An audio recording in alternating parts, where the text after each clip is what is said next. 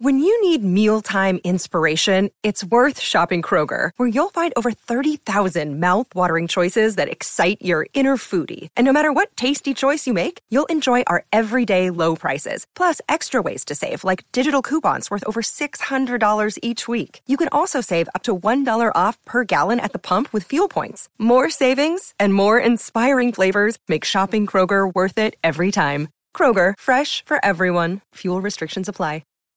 This episode is brought to you by Shopify. Whether you're selling a little or a lot, Shopify helps you do your thing, however you cha-ching. From the launch your online shop stage, all the way to the we just hit a million orders stage. No matter what stage you're in, Shopify's there to help you grow. Sign up for a $1 per month trial period at shopify.com slash special offer, all lowercase. That's shopify.com slash special offer.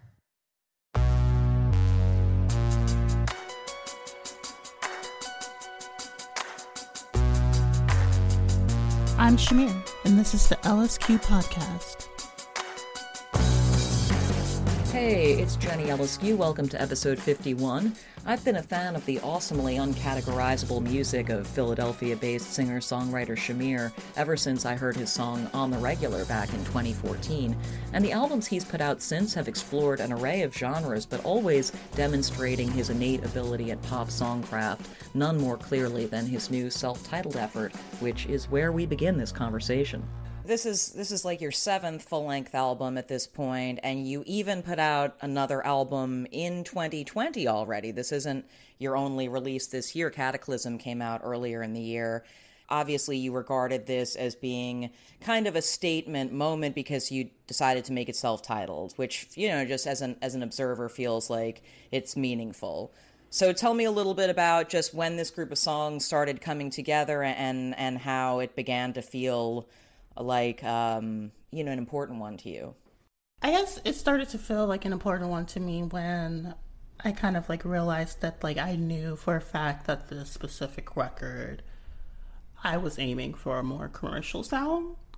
I felt confident enough in the sound that I had been working on for like the past like 5 years to be able to kind of do it in a digestible way. You know, I think the thing is, is that a lot of people thought that after my first record that I couldn't do pop music by myself and like that was kind of the truth in the sense that I couldn't do electronic pop music by myself um, because I didn't produce my first electronic pop record, you know.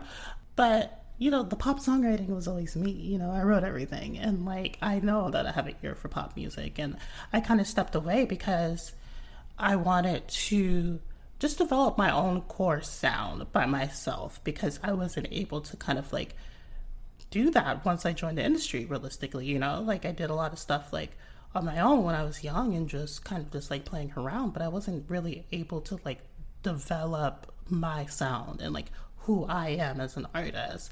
So that's what I was doing. And I was just like not worried about making it successful or not, or making it commercial or making it widely released. That's why, you know, a lot of those records in between also I just didn't do a cycle. Like, you know, like yeah. I didn't want to.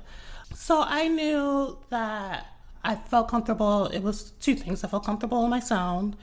Um, and I knew that I was able to kind of like convey it in a, a more approachable and um, accessible way, and that I was ready to kind of like do kind of like a more accessible pop comeback. Um, it, it showed the people that like yes, I could do it still, and um, and you know it's all in the songwriting, and that won't go away. So, and so when I realized that I had the group of the solid ones. Um, I was just like, okay, I need a good producer, you know, like I self produced, uh, mostly out of necessity, and mostly just because I also, again, a part of getting used to my sound and finding my sound and perfecting my sound was also just like finding my language in the studio. And I kind of put myself out there for a few producers, and like no one really bit. And I was just like, feel a little discouraged and I was just like, okay, well, I guess I'll self produce. And right when I was like kind of like feeling like that, um, that's when Kyle um, who you know worked with Mississippi and um, and Hop Along and so many amazing people. He hit me up himself. He was actually the first producer I think like ever in my whole career that was just like I like Shamir. I want to like work with him, which was just like major to me, especially since he already worked with people that I really liked. And I also love the fact that he was like super Philly and that I can like make the record completely in Philly and like make it kind of like a homegrown thing because like a lot of the producers that I was hitting up were like maybe like New York or like LA based, you know. And then, you know, he did five songs and when when you know he ended up doing most of the record, I was like, okay, I want the other producers on the record to also be from Philly and just make it like a super like Philly thing. So I got like Maddie Beats who produced I Wonder with me, who's like, you know, he's like this super fun, like Instagram funny videos like type producer dude. But I had met him in this in the studio that I work in in South Philly. That's like right around the corner from like where I live um, and we had hit it off. So I like told him about this project, and then um, the other song was produced by my artist who I'm in the middle of cycle now, Grant Pavel. He worked on the song with me. So it's a Philly affair and, and I love it. And just like, you know, Philly's so known as like an indie rock city, you know, and I think it, it's really cool also to kind of like work with all these like quote unquote indie rock dudes and, um, but still like make it pop. But when did you first start to feel this creative spirit, the the one that wants to write songs? What was the first inkling of that in your life? Very early on. Very early on. Um, I feel like I was born to be a songwriter. I you know, my mom would tell you that I was like writing like little ditties to myself since like kindergarten. Um, and you know, early on, you know, I mentioned in many of interviews, my aunt, you know, she's a songwriter. Um, a lot of people seem to think that she was uh, successful, um, but she just wrote songs for fun. You know, um, she never did it professionally. Um, she just had a group of m- musically inclined friends that she would invite over because early because early on in, in my life, um, my, you know, my mom's a twin. So that's why I was so close to my aunt. She's basically like a second mom to me, you know. Yeah, there's been like a running joke in the family that, uh, you know, uh, my mom's twin was supposed to be my mom. So like we're kind of like really close in that way, and especially since we were like, you know, both love music and everything. So I used to like beg her to like let me sneak in in the sessions that she would like have in her room and you know be like i'll be quiet like you know i won't i won't you know you won't even know that i'm there. And then i was just like sit and watch them create music. So it was always oh my god who is like honking right now? I'm sorry.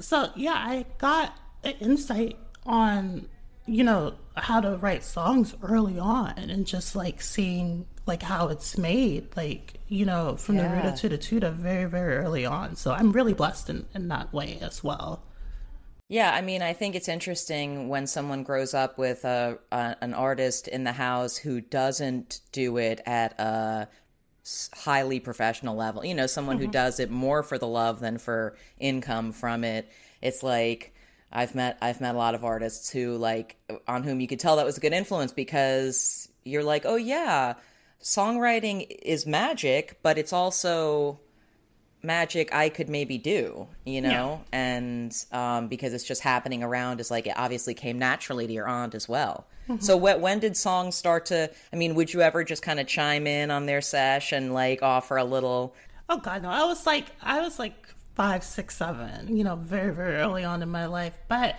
I was writing my own little stuff off to myself. And I remember I just knowing, I guess, just having such an innate sense of um, songwriting structure um, from sitting in on those sessions that I I didn't quite yet because I, I, was so young. I didn't quite yet realize that um, songwriting structure, much like poetry, um, can be free flowing as well.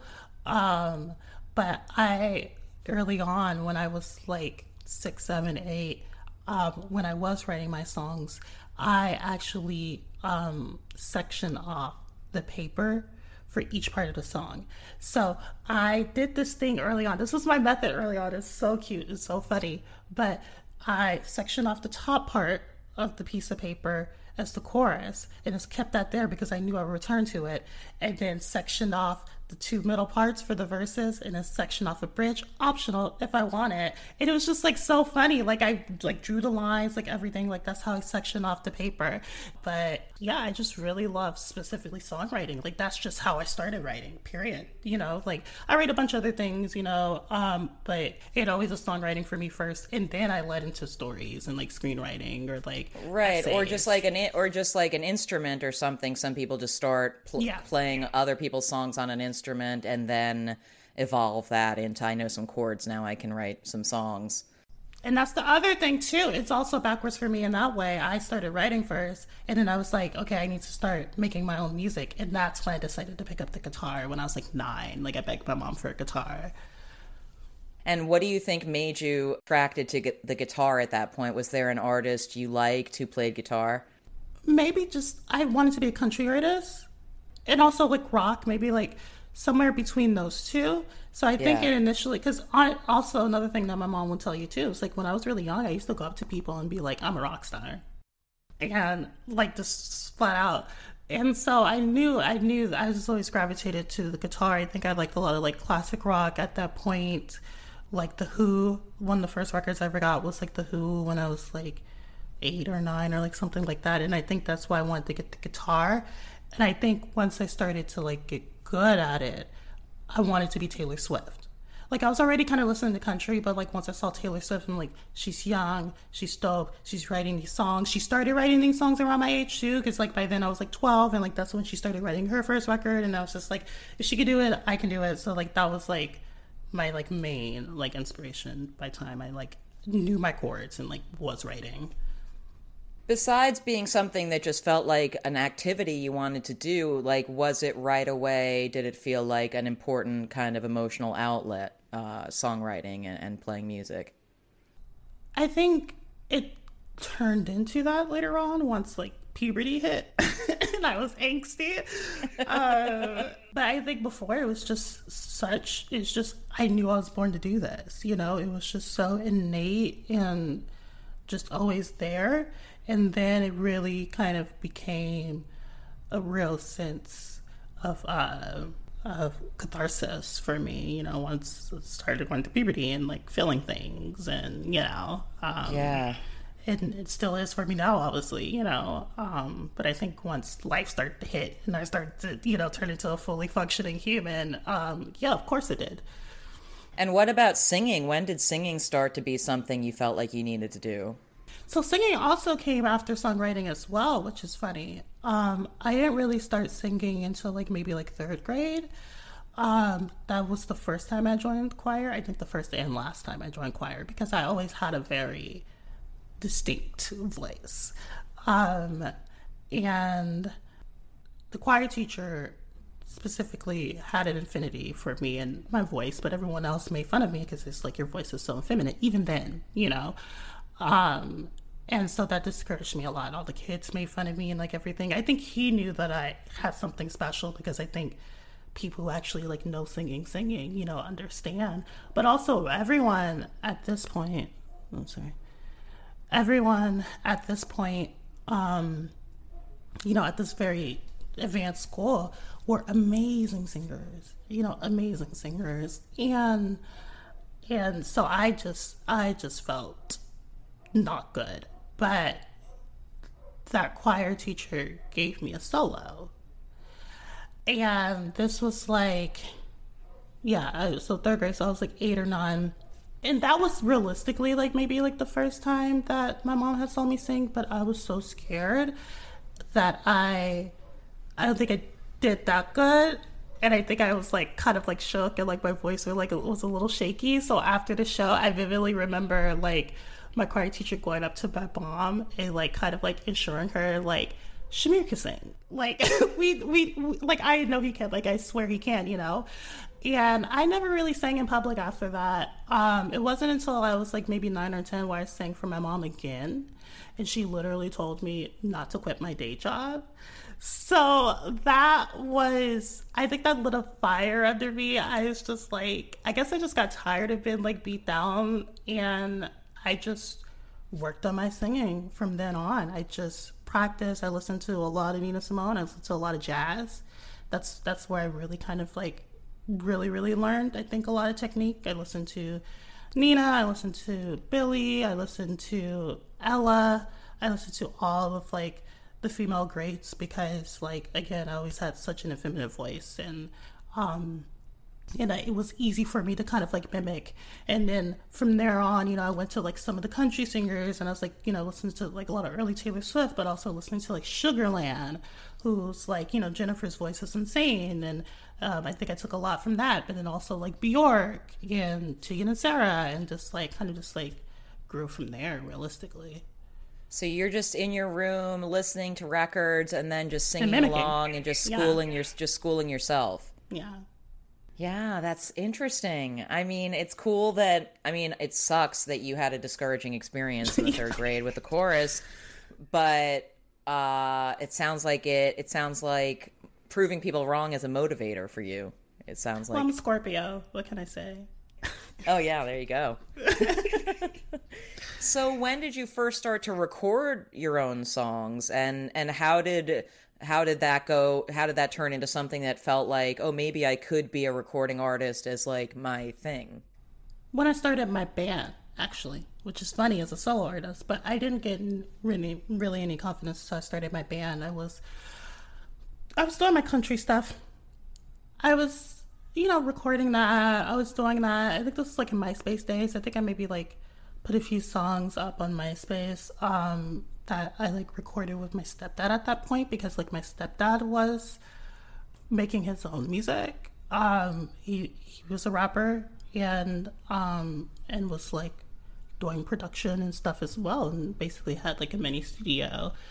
Um and it just wasn't feeling right. I had fun performing. Like I did like honky tonks and stuff like that and like I got really good responses from that but also people were like weirded out because it's just like why is this weird queer black kid singing country music and don't even have the decency to at least wear a cowboy hat? I was like i'm not wearing a cowboy hat. Like why do i have to wear a cowboy hat you know? Because um, at this point i have my long beautiful dreads. I'm like i'm not putting this under a cowboy hat. Um, no. Uh, but i love country music. Like fight me you know? So i think that was really jarring and i think that made me very angsty. And at this point, I'm like 15, 16, you know? And that's when I had started my band.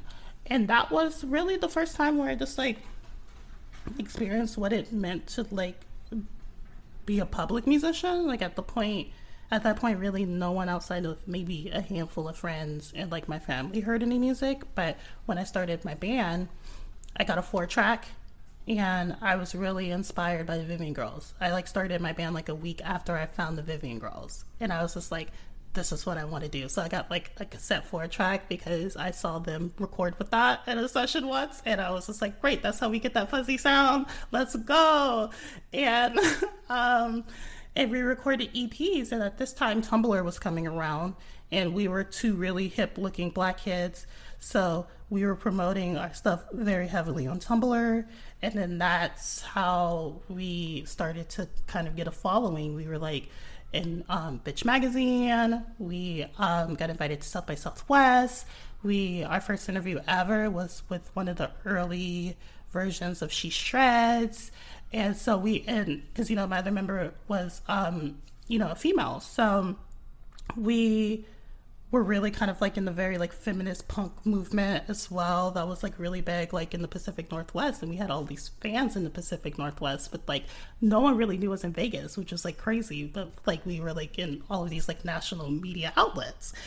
Um, and even with the, like took off a time, um, we took off time from school, from high school senior year to go to South by Southwest because we were still in school. Cool. It was so funny, yeah. But like no, but at this point we had p- probably played Vegas like four times like no one knew or cared about us in Vegas. But when they heard after we came back from South by Southwest, when they heard that we was at South by Southwest and everything, that's when we finally got an article in the local paper in Vegas. Did South by Southwest give you, uh, you know, some hope that that artists that are a little harder to peg into genres like look at all of this i would imagine it was just like oh i'll be fine yeah. Oh of course. Yeah especially because you know we were so young. We were 18 we were still in high school. We were so young. And we you know got connected through all of these like other like feminist punks um, on the internet. And like that's who we stayed with we were in South by you know? Like they was like oh no babies you can stay with us. And like you know and so we had this beautiful community that is still very a part of my life now those same people i'm still very close to and um and you know Fiona from the Vivian Girls it was like she toured with me for like the past like two years. Um, so it's so funny just to like how that works out, you know. And that's when that's when I didn't even care about being successful and making it at this point. I was just like, we have our community, and that's all that matters. And and so, what moves did you make to have it kind of become to turn it into your own thing? Well, so after high school, I started working a week after I graduated. And so that was really hard, just like on the band. We weren't able to like write and like rehearse as much as we wanted to because we were like figuring out post high school and adult life. And I was working so much and was like working immediately. And just cra- um, just like crappy day job kind of situation. Crappy day job. I got a job at uh, at Ross department stores. Um, and that's actually where I wrote a lot of the ratchet stuff. Like I was working the fitting room, and so I had like a lot of like downtime, and I would just write during that downtime. Um, and yeah, so it was just like it was just a transitional time, and I think we both kind of made the very honestly um, adult and um, mature decision to um, take a year hiatus. And because we had just released our tape as well so your hiatus was like nothing. Um and you know we were like kind of like let's take a break while we're still high so we just can like build upon that and figure out our lives. And then when we come back together we'll be stronger than ever you know? Um and so realistically the hiatus but we were like we still wanted to be creative. So that hiatus turned into me doing the solo stuff. And um christina who was in the band she decided to do a rap thing, and I decided to do a pop thing. Because by the time I got to high school, I was really obsessed with pop. Because around this time, that's when we kind of got really good alternative pop, you know? Um, because like early on, pop to me was just like everything that was like on the radio, which I really couldn't do. And then by like 2011, 2012, we got Lana Del Rey, and we got Marina and Diamonds, and we got like Natalia Kills, and like those were like the girls for me. I was just like, oh, I see it now, I see it, and I had got a drum machine. So I was just like, I'm about to do some electropop. Like, let's do it, you know? But I wanted it to be less kind of like how it turned out, like ratchet, and more like a little gothy as well, because I was also obsessed with Zola Jesus. And I think a lot of like those early songs were like very heavily inspired by Zola Jesus above all, but I wanted to like make it more pop still, you know. And um, yeah, and that's how those early like demos from the first Northtown EP and Ratchet came about.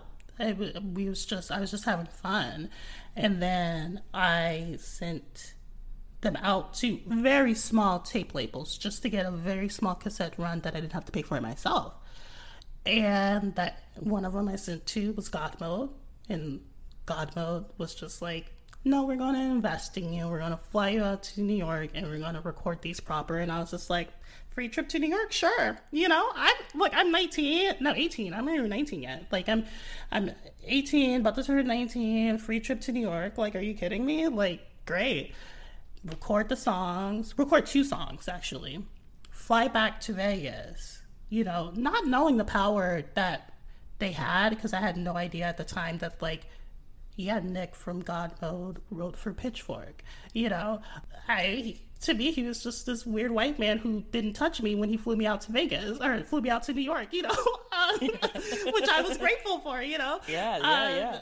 And uh, but I get back to Vegas and um, and a month later, I one of the two songs that we recorded is best new track on Pitchfork, and I'm just like, I I was dumb. I didn't know. I didn't know. I didn't know. I didn't think any of this, you know, what happened? I just was like, I recorded these songs and I just enjoyed the experience. Um, and then from then on, it was just a whirlwind. I think, I think four months later, I was signed XL, and then boom, we were making the record.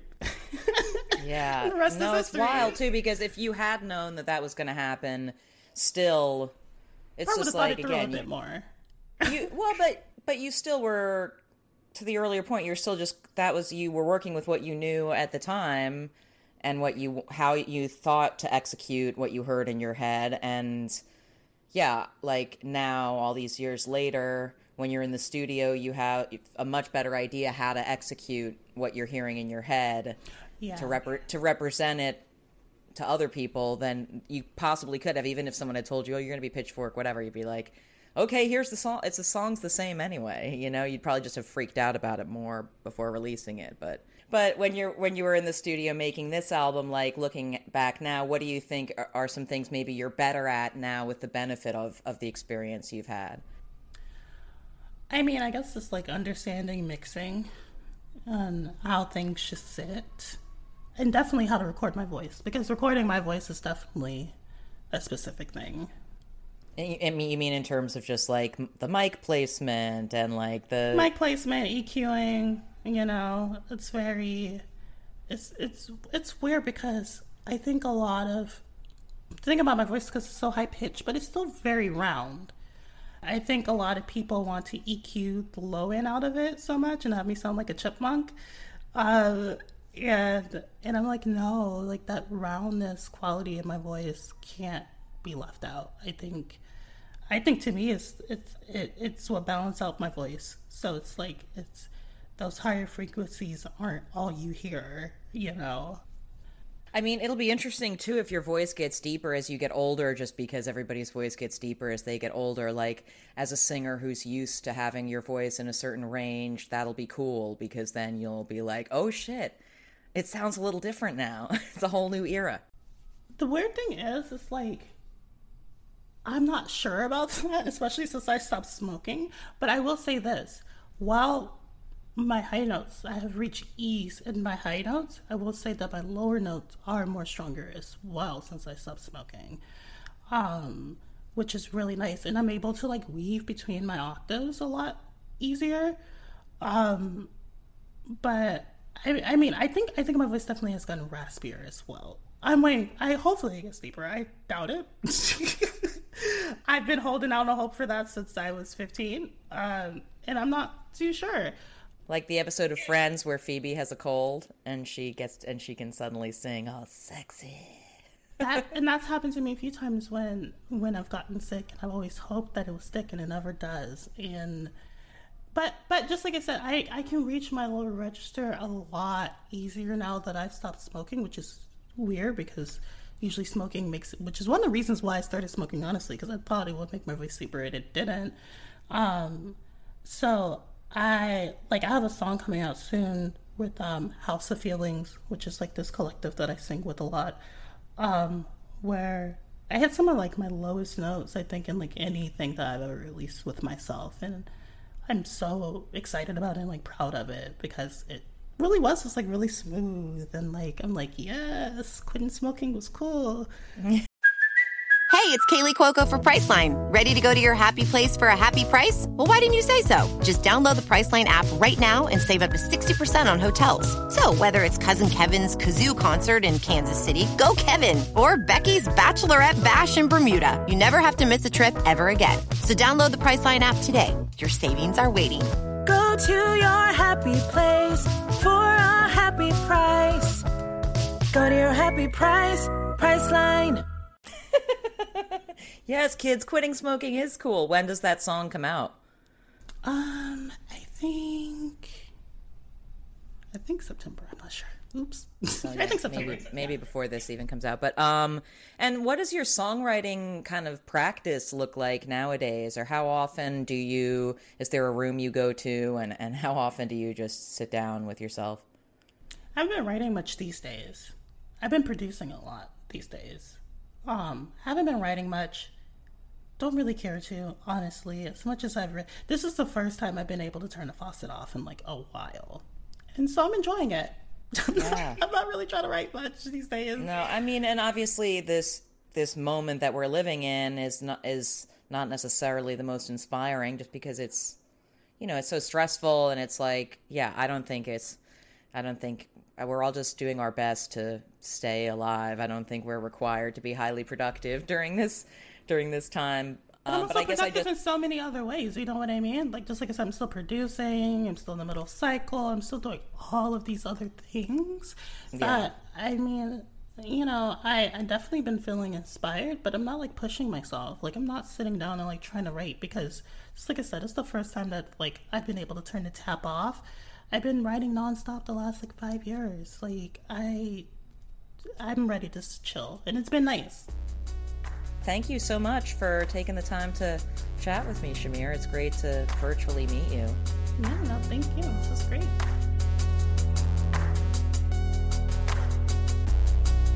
All right. Well, thanks again to Shamir for that awesome conversation.